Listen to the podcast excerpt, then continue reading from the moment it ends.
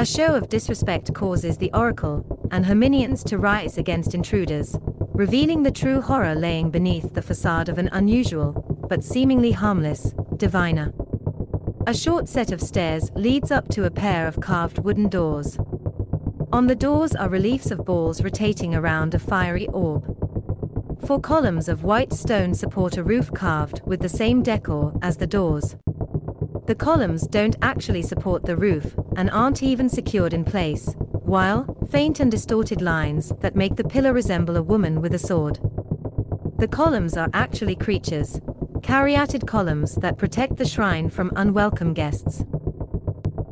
Any attempt to break down the doors or deface the shrine causes the caryatid columns to change forms and attack.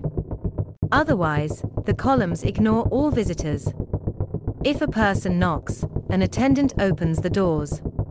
If he tries to enter uninvited, the caryatid columns attack. Whenever a creature strikes a caryatid column with a melee weapon, the weapon must have fortitude or it breaks and become useless, while dealing no damage to the column.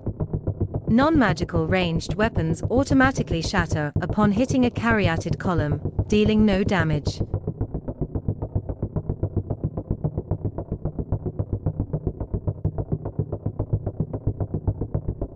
Situated on the dais is a great fat woman covered in dirty rags.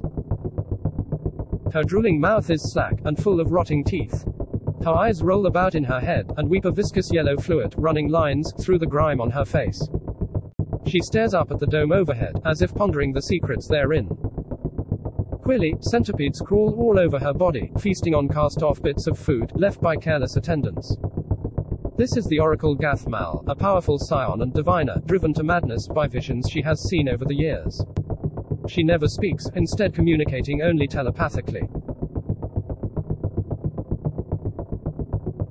When the attendants lead people to the steps, he instructs them to open their minds and accept the presence of the Oracle so she can divine their futures. Before she meets any group, the Oracle prepares by casting and manifesting some defensive spells and powers. If adventurers have come for information, the attendant stays close, protecting the oracle. Characters can benefit from any spell or power she knows. They need not pay in gold, the oracle accepts items, gems, and art objects of equal value.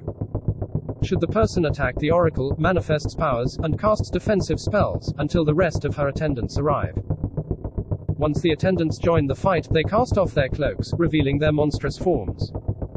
At least one attendant tries to grapple the enemy to force her into one of the pillars of quintessence. Once combat begins in the shrine, the inhabitants fight to the death.